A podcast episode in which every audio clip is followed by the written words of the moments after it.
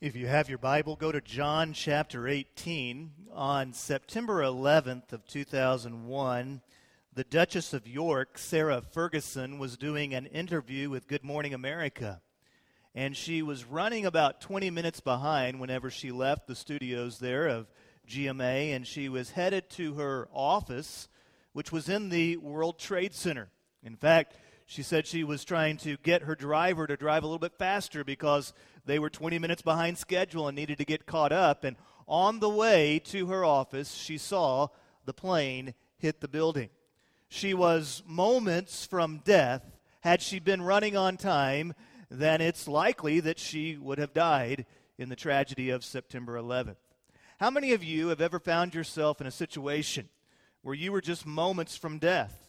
One of those near death misses. And I won't embarrass you, just anybody who's, who's found yourself in that situation before where, man, you know, Ada's found, okay, most of you guys have lived squeaky clean lives, you bunch of church people or something like that. But, you know, I mean, uh, those moments from death.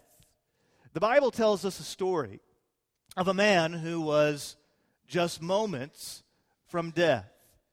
In John 18 and verse 38, the Bible says, After he said this, he went out to the Jews again and told them. Now we're talking about Pontius Pilate, the man that we looked at last week.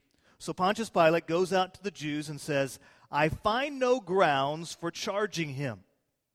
You have a custom that I release one prisoner to you at the Passover. So do you want me to release to you the king of the Jews? And they shouted back, Not this man, but Barabbas. Now, Barabbas was a revolutionary. Matthew chapter 27 gives us a little bit more detail into the story. There, Matthew writes, when Pilate saw that he was getting nowhere, but that a riot was starting instead, he took some water, washed his hands in front of the crowd, and said, I am innocent of this man's blood. See to it yourselves. And all the people answered, His blood be on us and on our children. And then he released Barabbas to them.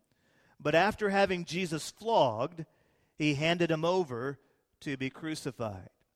Now, we don't know a lot about this man, Barabbas. His name means son, Bar, of the father, Abbas. And some have speculated that he might have been the son of a priest, that he grew up in the temple and around the temple, that he was the original rebellious pastor's kid. I grew up a pastor's kid, and sometimes we get a bad reputation that all pastors' kids are just rebellious. I always tell them it's just because we hang out with the deacons' kids that, that we get that way. But, you know, Barabbas, he, he grew up possibly a son of a priest. If his father was a priest, it makes sense why the chief priest and the others were encouraging the crowd to ask specifically for his release because he was, he was precious to them. When he was a little baby, his parents no doubt had dreams for his life. They envisioned him growing up and graduating from Jerusalem High School. They probably envisioned him starting on the football team and then going off to the University of Rome on a gladiator scholarship. And there were all sorts of dreams that his parents probably had for him.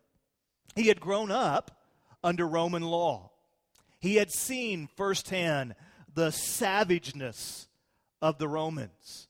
And so Barabbas grew up despising the golden eagle of Rome's legions.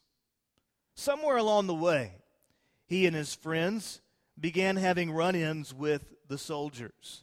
In my mind, I, I would envision it beginning early on, kind of as just little things that they would do to try to make the soldiers that occupied Palestine, to try to make their life more miserable. But eventually, this turned into an all out uprising. Historians tell us that during Pontius Pilate's governorship that riots were frequent in Palestine. And in fact, Pilate's primary job from Rome was to keep the peace. And so he was politically on shaky ground because there had been many revolutionaries, many uprisings. And because of that, he was having to have a firm hand with anybody that would come against Rome. It is fairly safe to assume that Barabbas had killed a Roman soldier in one of these uprisings. He had established a certain amount of fame. People knew him, and he was known as a robber, but he was also known as a revolutionary. Now, you can imagine how he must have found, how he must have felt when he was found. When the Romans discovered him and bound him, and they dragged him to Pontius Pilate, and there he stood before the governor, and he was found guilty of treason against Rome. He was then thrown into a pit beneath Fort Antonia, and there he would await his fate in the dungeon of Rome. Now, there was no appeals process under Roman law for, for this man. Whenever you're thrown into the Roman jail, there was no cable TV. They didn't give you scrolls to read. You didn't have hot meals. It was just you, the rats, starving for food, shivering in the cold. The dark circles beneath Barabbas' eyes testified to the horrors of his bed. I can imagine, imagine him sitting up that night thinking, when, when are they going to come for me? How long am I going to hang? Is anybody going to even care when I die? In the darkness of the prison, he was keenly aware of every noise, and so I can imagine him hearing outside the sounds of voices that morning. What's going on? Is a riot about to take place? Or are some of my friends once again revolting? What's happening? I think it's Passover week. Is this going to be the, the great moment? And then the door to the prison opens, and his heart almost explodes whenever the Roman soldiers call his name Barabbas. Come with me. He says goodbye to the two criminals that were chained on either side. And he begins an agonizing death march up the stairs of Fort Antonia, not knowing what is going to be at the top of those stairs. And when he finally reaches the top of the stairs, he's shocked at what he sees. There's Pontius Pilate, the man that had convicted him, the governor that had been his judge. But standing next to him is a man that is so brutally beaten that Barabbas kind of cowers in fear, wondering, is this what they're going to do to me as well? For some reason, a, a large crowd had gathered, and as Barabbas, his eyes adjusting, looks out into the crowd, he can see some of his family members and see some of his friends there in the crowd. And Barabbas will never forget the look on the governor's face when the crowd asked for his release. It was the climactic moment of his life. The revolutionary who thought he was about to die released, and the crowd chanting his name Give us Barabbas! Give us Barabbas! What a joyful day it was for him as he, he was released. That day was supposed to end with his arms outstretched in death. But instead, that day ended for Barabbas in the outstretched arms of his family as they welcomed him home. As Jesus, with fresh wounds in his hands, cried out, Father, forgive them, for they know not what they do, Barabbas was welcomed home. While Jesus laid in the tomb, Barabbas drank the Passover wine, ate the Passover bread, enjoyed the great feast of the Passover. I wonder what Barabbas thought as the days unfolded. What did he think whenever the eclipse began to take over the area, whenever the earth shook at the death of Jesus? What did he think three days later, whenever news began to go throughout the town that Jesus had risen from the dead? Fascinating character that comes onto the pages of Scripture for just a moment. and then goes about his life. I want you to notice this morning four things about this man, Barabbas. The first thing that I want you to notice is this Barabbas was guilty. He was guilty of his crime. The other day, I was at the great mecca of hamburgers, a great testimony to all things that are Texan. I was at Whataburger. And so I did what any Texan would do. I went in there and I ordered a number one. And so they started making my Whataburger, and you know how they give you that that that beautiful idol known as the table tent with your number on it to sit down at your table as you wait for your food. And so I take that and I take my drink and I sit at the table and I needed to wash my hands, so I go back to the men's room and I'm washing my hands and whenever I come back out, I realize my my number is gone. Now, my drink and my receipt are there, but my number's gone. So I began thinking, okay, um, there may have been a little bit of a mix up here. Where's the person that brings you your burger? And so I go find that wonderful person who brings you this delicious food, and I, I say, hey, uh, my number's gone. What's, what's going on? So she helps me. I mean, I kudos to the Whataburger staff. They get me a hamburger and french fry, and I go over and I'm sitting there. Well, somebody overheard the whole discussion that I had with this person. And so a few minutes later, they come walking back into the store and say, Hey, dude, I found your, your number. It was outside the store in the grass. So he and I begin comparing notes, and we put the story together that basically I was a victim of Whataburger theft. Okay? Somebody, some depraved individual, took my number and then took my burger and ran. That's just wrong. I mean, you don't steal somebody's Whataburger.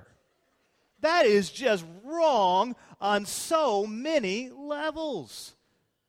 I believe in the Hamburglar now, okay? He does exist, all right? It's not just a fictitious character anymore.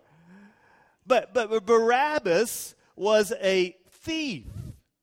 He was a creepy little squirrel of a man that went around taking things that didn't belong to him.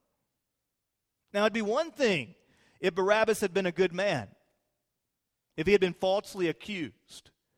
But the Bible clearly says two things about him. Number one, he was a revolutionary who was going up against Rome, probably participated in a riot. Number two, he was a robber. Legally, he deserved what he was getting. Spiritually, Barabbas is a lot like us because all of us have broken God's laws along the way. Isaiah 53 6 says, All we like sheep have gone astray. We have turned every one to his own way. Romans 3:23 says for all have sinned and fall short of the glory the standard of God. Second Chronicles 6:36 says there is no one who does not sin. 1 John chapter 1 and verse 8 an incredible passage of scripture says if we say we have no sin. We are deceiving ourselves, and the truth is not in us. If we confess our sins, He is faithful and righteous to forgive us our sins and to cleanse us from all unrighteousness. If we say we do not have any sin, we make God a liar, and his word is not in us. You see, the difference between Barabbas and us is that Barabbas had broken Rome's law, but we have broken God's law. Everyone in this room has sinned. Everyone in this room has turned to our own way. We have rebelled against God. We have done things which are wrong. Now, I want you to notice number two that Barabbas had a date with death. Barabbas had a date with death. My first freshman year of college, I went to a small Bible college in Missouri. Later on, I would transfer to Dallas Baptist University, go Patriots, and uh, graduate from DBU. Are there no DBU folks in here? Just yeah. Uh, okay. Okay. So so we got a couple. Okay. Uh, but later on, I'd graduate. Well, I remember that first semester that I was off at college, about 500 miles away from home. Couldn't wait to get home for Christmas vacation. So I'm on the phone with my mom. Remember those days? And I'm talking to my mom, Collect, 10 cents a minute, talking to her, and I'm looking forward to coming home for Christmas. And she says, Well, son, there's, there's one problem. I don't know where you're going to sleep. I'm like, What? She says, Well, I gave your bed away. I'm like, You gave my bed away? Well, who did you give it to? I gave it to your sister. My sister had just gotten married. So in my mind, I'm picturing my bed given to my sister and her new husband. Ooh. So my mom, sensing my displeasure, goes on to explain to me the wisdom of her decision, to which I put my hands in my ears and went, la, la, la, la, la, la, la, la, la, la. I, I didn't want to deal with this whole idea. That's how a lot of us are when it comes to death. We don't want to think about it. We don't want to imagine ourselves there. Uh, we just kind of put our fingers in our ears and we go, la, la, la, la, la, la. It doesn't really happen. It's not really mine. It's other people. It happens to other people, but, but not to me. I do funerals. I, I see it. I see people hiding out in the lobbies, doing everything they can to avoid having to look at the body. I get it. I don't want to die either. I mean, I don't want to be in the box. I mean, we, we want to enjoy the life that, that we have. I get it why death creeps a lot of us out, but there is a reality that one day it's going to be our turn. Your body's going to deteriorate, something's going to happen, you're going to die. There's also this reality in the world that we live in that something's just broken. Our environment, our society has a sense of decay, and the scriptures speak to this. In fact, in our culture today, there's almost an abandonment of anything that is forward thinking to the point of death. It's almost like we're, we're obsessed with just living in real time. The scriptures actually talk frequently about the importance of understanding the temporal nature of your life and where you are headed. Romans 6:23 in talking about death says for the wages of sin is death. The paycheck of sin is that there is death in your life, there is death in the society around us. The society is fractured and in need of God's deliverance. The wages of sin is death, but the gift of God is eternal life. Notice where? In Christ Jesus our Lord. Barabbas knew that one day they were going to come for him. He knew that one day he was going to have to pay the price for his sin. And just like Barabbas, all of us have a date with death. One day I will have to pay the price for all those greasy Whataburgers. One day I will die. One day you will die. We all have a date with death. Now, thirdly, Barabbas was given grace. Barabbas was given grace. They did not free him because he was innocent. They didn't, they, the law didn't say that he should be freed. The law of Rome was that he should die for his crimes. Barabbas didn't deserve his freedom, he had willingly broken the law. The Romans didn't have to free him. Pilate says, We have a custom at the Passover season. This is what we generally do. But Pilate was not bound by that. Pilate made a choice to free Barabbas. Barabbas was extended favor that he did not deserve. And ultimately, instead of Barabbas dying, Jesus died. Grace is at the foundation of Christianity. The grace that saves us is the grace that matures us. It is also the grace that will preserve us as God's for all eternity.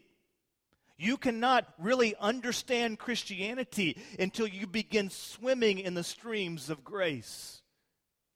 Ephesians chapter 2 and verse 4 says this about grace it says, But God.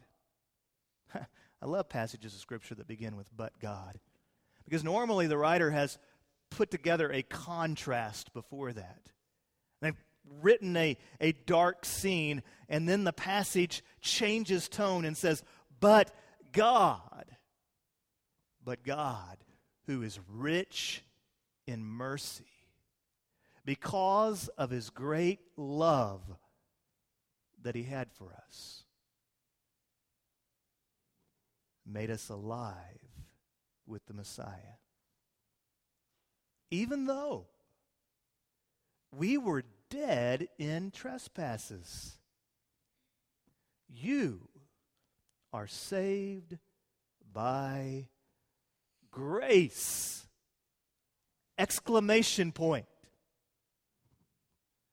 Together with Christ Jesus, he also raised up and seated us in the heavens so that in the coming ages he might display the immeasurable riches of his grace through his kindness to us in Christ Jesus.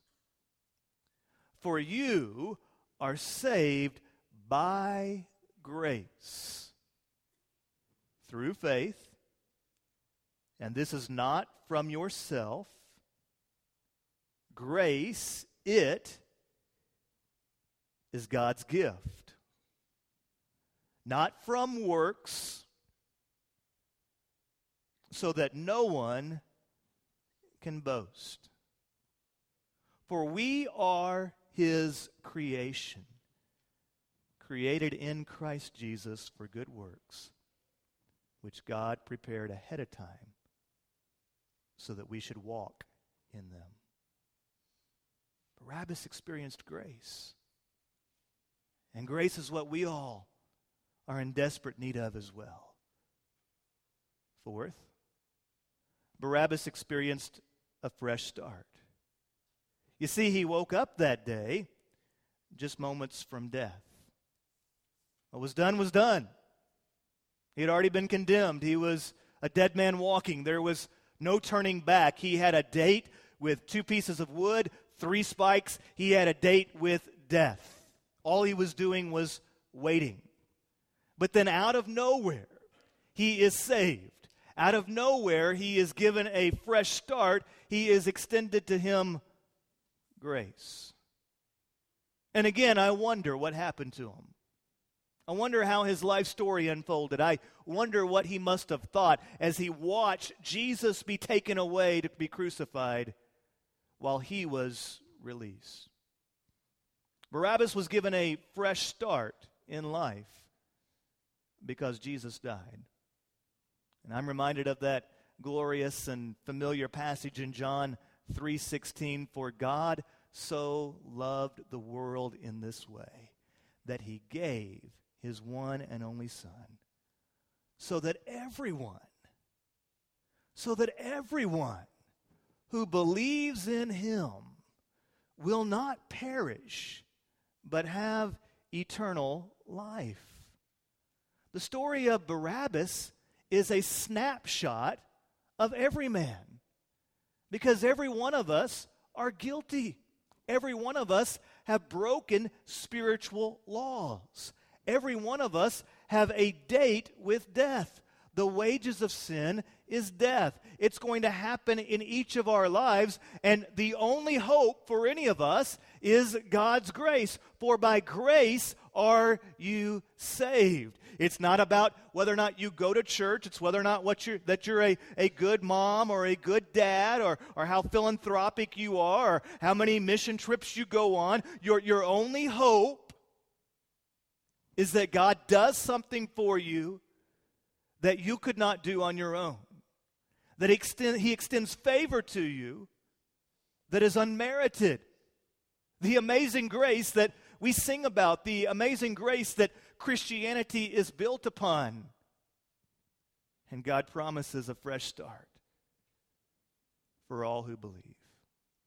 For God so loved the world in this way that he sent his Son so that everyone who believes in him does not perish, but is released from the bondage of sin, taste the grace of God, and lives in a radical freedom in which we know that the destiny of our life does not end at the graves of this world, but the destiny of our life lives forever with Christ.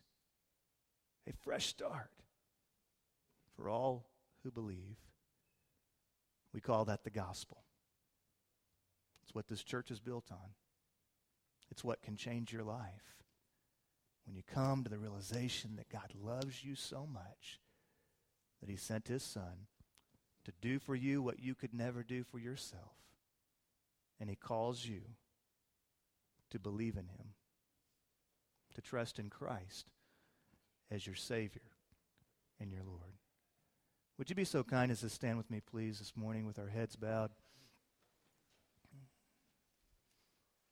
I wonder this morning is today the day that you need to believe in Christ as your Lord and Savior? Is today your day? God's been at work in your life, and you know this. He's put his tool belt on, and he's been working on you showing you things about your life, bringing people into your life that have shown you truth and have pointed you towards God. And perhaps all that activity is culminating into this moment. This moment when you believe in Christ as your Lord and your Savior. If that's you today, if today needs to be the moment where you believe, I invite you to call out to your God.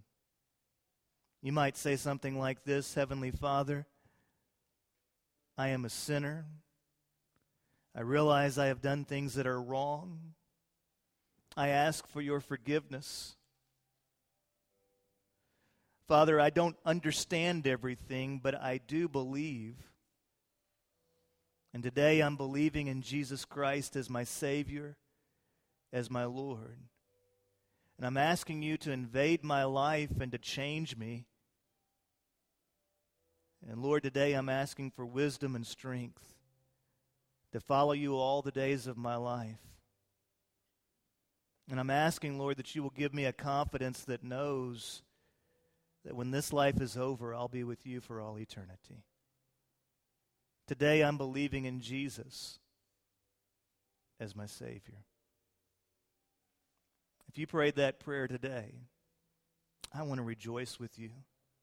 I want to celebrate with you. I'll be here at the front during this next hymn, and I'll be here in the worship area after this service and the, in the moments to come. And I would just invite you to come and tell me, Lash, today I, I believed this was a changing moment in my life, a fresh start.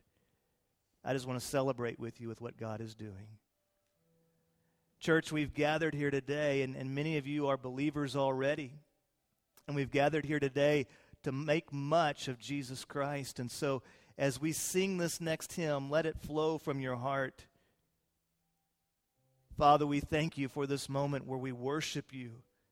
We thank you for your abundant riches, for your mercy, for your love, for your grace, for your Son. We thank you, Lord, that we have been set free, that the shackles of sin have fallen. And we stand as approved men and women of God, not ashamed of the gospel, that our approval is in Christ. So we live in that approval, we worship in that approval, we love in that approval, and we seek to be the people that you have created for the glory of your name. In Jesus' name, amen.